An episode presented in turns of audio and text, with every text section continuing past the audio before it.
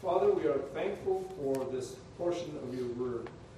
We are thankful, O Lord, for your Holy Spirit, who is the enlightener of the minds and hearts of your people. We are thankful, O Lord, that we can hear your word proclaimed in the worship of our great and glorious God. And we know, O Lord, that you hear and you see and witness us even as we, Lord, worship you. And we pray that the words of our mouths, mine in particular, and the meditation of our hearts may be acceptable in your sight, O Lord, our strength and our Redeemer. In Christ's name, amen. Now, the scripture text this time, it's a, text meaning a verse, is 2 Corinthians 8 9. So I uh, get you to turn to it. Keep your finger on that page. For you know the grace of our Lord Jesus Christ, that though he was rich, yet for your sakes he became poor, that he through his poverty might be rich. The Apostle Paul wrote this to Christians in the early church who, in spite of their great poverty, willingly and sacrificially gave what they had to those who were worse off than them. That's like the giving of the widow who gave two mites, which wasn't a whole lot, but it represented all that she had. I beseech you, therefore, brethren, by the mercies of God, that you present your bodies a living sacrifice unto God, wholly acceptable unto God, which is a reasonable service. Though poor, making others rich. In the case of our Lord, though poor, making sinners rich. Opportunity abounds everywhere for the gospel, even the most unexpected places, lest we forget from whence these mercies that we enjoy come, like what we have talked about and prayed over. The apostle refreshes our minds and hearts with the ultimate motivation for such service to Christ, such as what is illustrated in the context of this verse in the Christians of the early church his love in giving himself for us. Grace is Christ's true riches. In 2 Corinthians 8 9, the first portion, where you know the grace of our Lord Jesus Christ.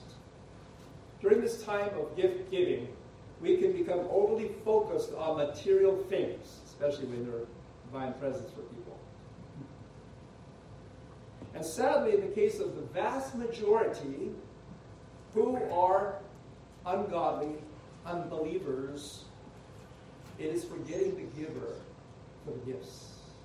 Like what Paul recalls in Romans 1 21 and 25, where it says, Because that when they knew God, they glorified him not as God, neither were thankful, but became vain in their imaginations and their foolish heart was darkened, who changed the truth of God into a lie, and worship and serve the creature more than the Creator, who is blessed forever. Amen. How selfish we are. That is, we are. For the Lord is good to all, and his tender mercies are over all his works. He opens his hand and satisfies the desire of every living thing. And here we are. And for God's people to act this way, how immature. James says, Do not err, my beloved brethren, for every good gift and every perfect gift, salvation, is from above and cometh down from the Father of lights, with whom is no variableness neither shadow of turning. God does not move one iota as far as his attribute of mercy is concerned to us. You see, dear child of God, Christ has something more for us, for you, for me. That is grace. For you know the grace of our Lord Jesus Christ. Our Lord Jesus prayed in his high priestly prayer the following, found in John 17, 2 and 3 as thou, Father, hath given him power over all flesh, that he should give eternal life to as many as thou hast given him. And this is life eternal, that they might know thee, the only true God, and Jesus Christ, whom thou hast sent. That's what eternal life is. Eternal life is not a place. Eternal life is not living forever somewhere in this place called heaven. Eternal life is having a relationship with God that lasts forever and ever and ever. Do you know that? He said it himself, our Lord. To know, that is to love and know and receive and live for the only true God and the one that He sent Himself, Jesus Christ, Jesus. We enjoy giving and receiving earthly gifts, do we not? That's a, that's, that's a given. Ecclesiastes tells us in 2.24, there's nothing better for a man that, that he should eat and drink, and that he should make his soul enjoy good in his labor. There's nothing wrong with that. There's absolutely nothing wrong with that. This also I saw that it was from the hand of God, because it's from God. All these blessings are from God. But keep in mind, they're not all the same. As I already pointed out to you from the book of James, there are his great gifts, and then there, is, there are his superlative gifts. There are his material and physical and earthly gifts, and there are his eternal, spiritual, glorious gifts. Especially our Lord Jesus, who is the gift of gifts, who sits at the right hand of the Father. This is the very moment that I'm speaking to you now as we are worshiping in the presence of the living God look more closely at the verse in question, 2 Corinthians 8 9, because God has more in his hand for unity. But the second reason for sacrificial giving to Christ, that grace came at Christ's expense. That though he was rich, yet for your sakes he became poor. It is true and everything has a price, it not. Everything has a price tag, as it were. When folks hit the malls during the holiday seasons, they discover this all over again. Even the freebies at your local Costco store cost the customer customers in the end. According to Heidelberg Catechism, question 11, God's justice requires the following that sin, which is committed against the most high majesty of God, be also punished with extreme, that is, with everlasting punishment, both of body and soul. A lot of people don't believe in hell for the reason that it's just overwhelming. It's like, whoa. I, I, I can't even wrap my mind around that. That's what more or less someone said to us yesterday. And I agree. You and me, we can't understand these things. We finally have to bow before the God of all grace and receive these by faith. We can't understand everything about God. Now, the reason that God's justice is so is because God is so. He is perfectly just, perfectly holy, beautifully obedient to his own law, which is the reflection, the mirror of himself.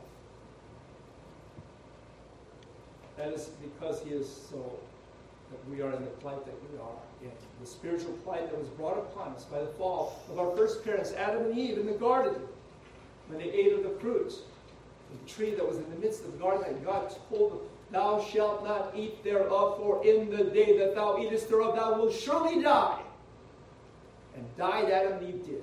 And so did the whole human race in a spiritual sense, and we're all punished with spiritual death.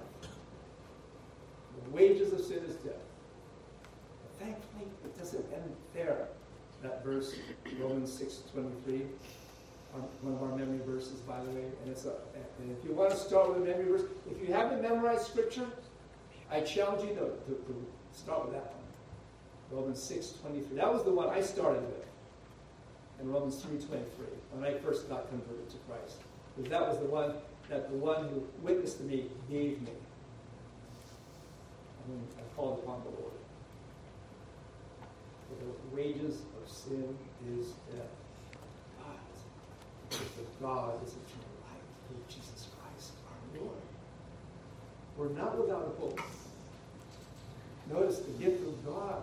The word gift is the same word, root word for the word grace.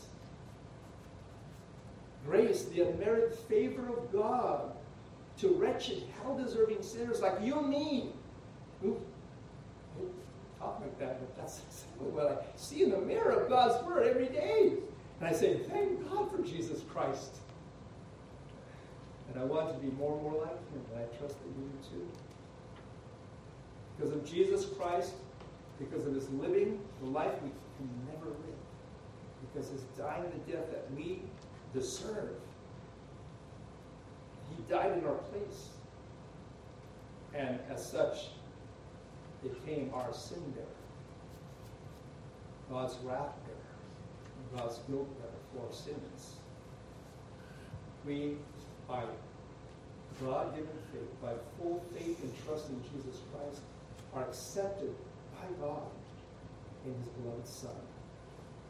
And so he grants this eternal life, this new relationship with Him, on the basis of His grace through His Son Jesus Christ. We are bought with such a price we can never ever repay in a whole lifetime, in a infinitude of lifetimes, I might add. Because in glory we will be thanking and praising God forever and ever. And what does God ask for us in the meantime? There's one thing that he asks from us, and I can turn to a number of places, but I will turn to one, which is Proverbs 23 26.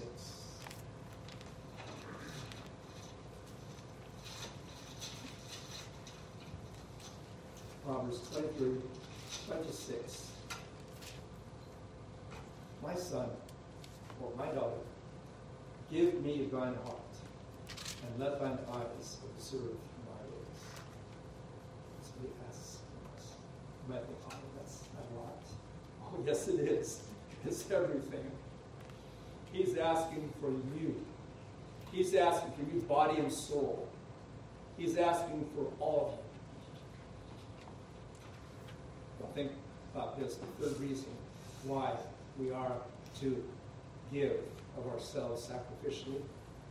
That Christ did this for debtors Second, 2 Corinthians eight nine, and I will explain more in my last point here.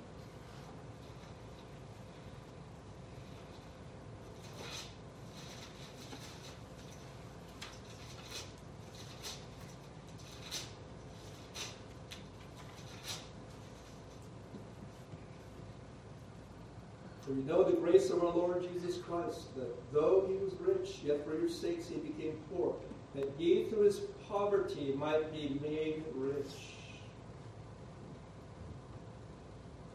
Shoppers will use their credit cards at this time of the year to buy gifts for themselves, their loved ones, and their friends, basically. In other words, they will borrow money to, re- to pay for their presents. In many cases, it will not be repaid for some time, perhaps even years to come. We are miserable debtors to God. Christ left his throne in glory and condescended to men of low estate, us. He became a slave. That's when he became a slave. The word from King James is servant. He became a slave for his father by becoming a slave for his people for whom he came and lived and died says in Philippians 2 7 and 8. but he made himself of no reputation, the one who was the glorious God, who was in the form of God, who thought it not robbery to be equal to God. That means there was no there was no losing anything. It was something he voluntarily did in condescending to this world of God. and was made in the likeness of men. And being found in fashion as a man, he humbled himself. And he became obedient unto death, even the death of the cross. He was a servant willing to give his life, but he took that. It would be like having a slave back in, in those times. And that slave loving you so much that he'd be willing to die for you, his master. That's what our Lord did for his father. That's what the Lord did for us. who have become, have since become, his blood-bought children, his sons and his daughters, his princes and his princesses, who being the King of kings and the Lord of lords. All his earthly life, from start to finish, pointed to this. Jesus' suffering, the shame and degradation and suffering of his present life. He was born in a filthy stable of animals, which is probably a cave, that's what is believed, in the outskirts of Bethlehem. And that because there was no place for him, there was no room anywhere for him to be born in the city, in the town. And he was laid in the animal's feeding trough, which was what's called a manger. Jesus was that poor. And during his sh short earthly ministry of approximately three years, he was an impoverished, itinerant, traveling preacher. He said to his disciples, Foxes have holes, the birds of the air have nests, but the Son of Man hath not where even to lay his hand. He was that poor. And imagine this most of all, that he knew that he was going to die. That that was his calling.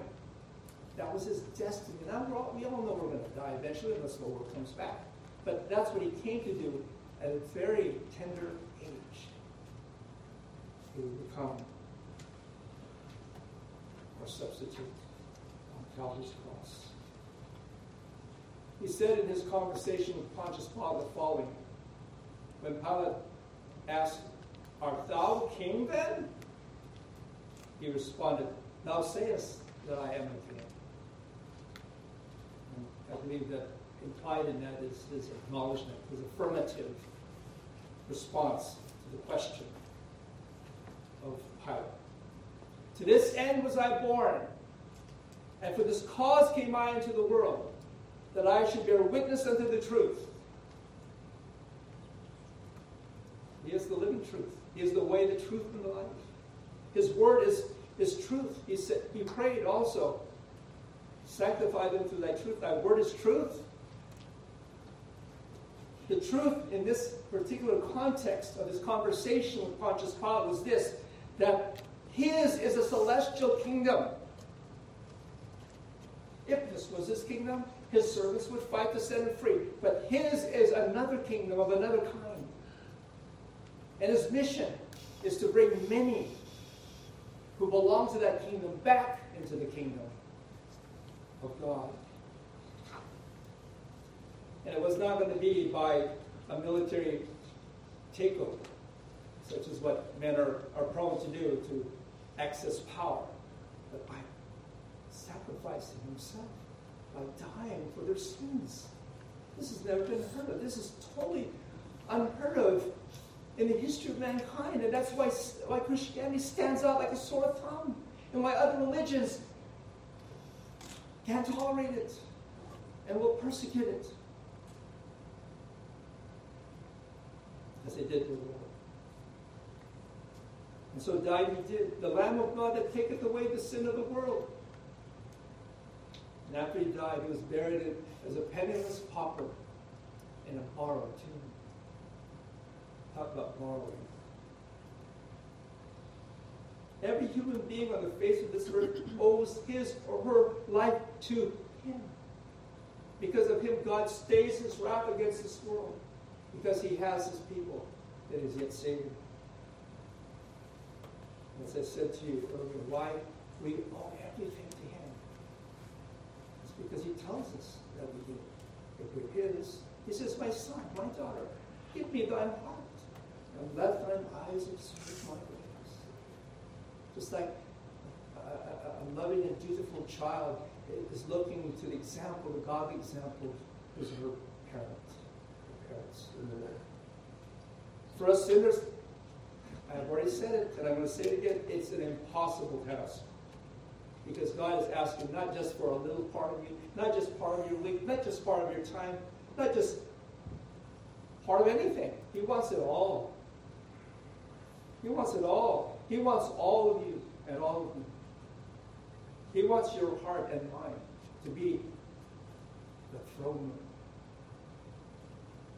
of Jesus Christ. And that's why Jesus came into the world to claim what is his, because he the CSC who his days. And he uh, will prosper in his hand. He will have, as he said, what is his. How do you know that you're his? It's easy to, to, to, to say,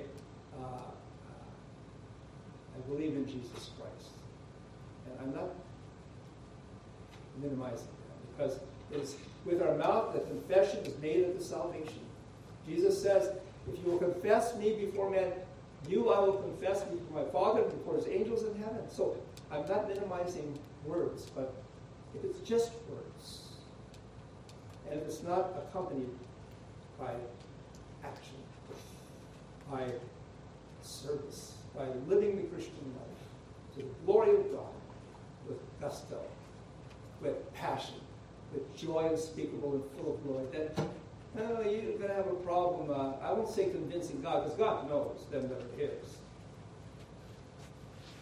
But being assured of your salvation, having the, the, the, the concrete, immovable conviction that you are standing upon rock, and though the leaf, as they say, may shake upon that rock, you may shake upon that rock, that, that rock will not shake on you, like the rock of Gibraltar.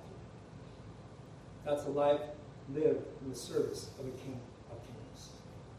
Hereby perceive we the love of God, said John, because he laid down his life for us. And we ought to lay down our lives for the brethren, other of God's blood bought children.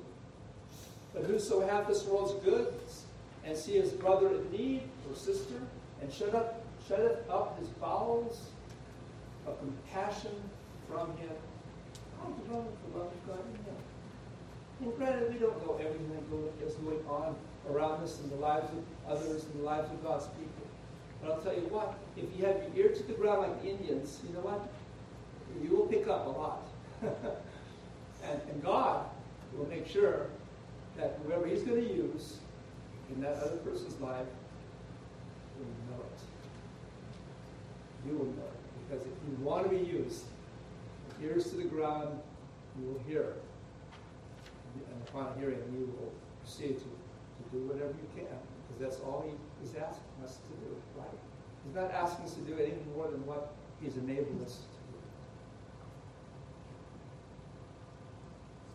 My little children, let us not love in word, neither in tongue, but in deed and in truth. 1 John 3, 16 through So, this is the very reason Jesus came. 2 Corinthians 8 9. For you know the grace of our Lord Jesus Christ. That though he was rich, that though he was with everything in the glory of his Father's kingdom, yet he became poor. He left it all behind. He left all of that glory behind. He left all of the, the titles and the dignities of his, that go with his name in order to stoop down to us, in order to be like us, in order to eventually save us and bring us to him. He, through his poverty, might be rich. Rich in love for God and rich in thankfulness toward him like the wise man who came from afar, as recorded in Matthew 2 10 and 11. Matthew chapter 2, verses 10 and 11. When they saw the star, they rejoiced with exceeding great joy. And when they were come into the house, they saw the young child with Mary, his mother and fell down and worshipped him. And when they had opened their treasures, he presented unto gifts gold and frankincense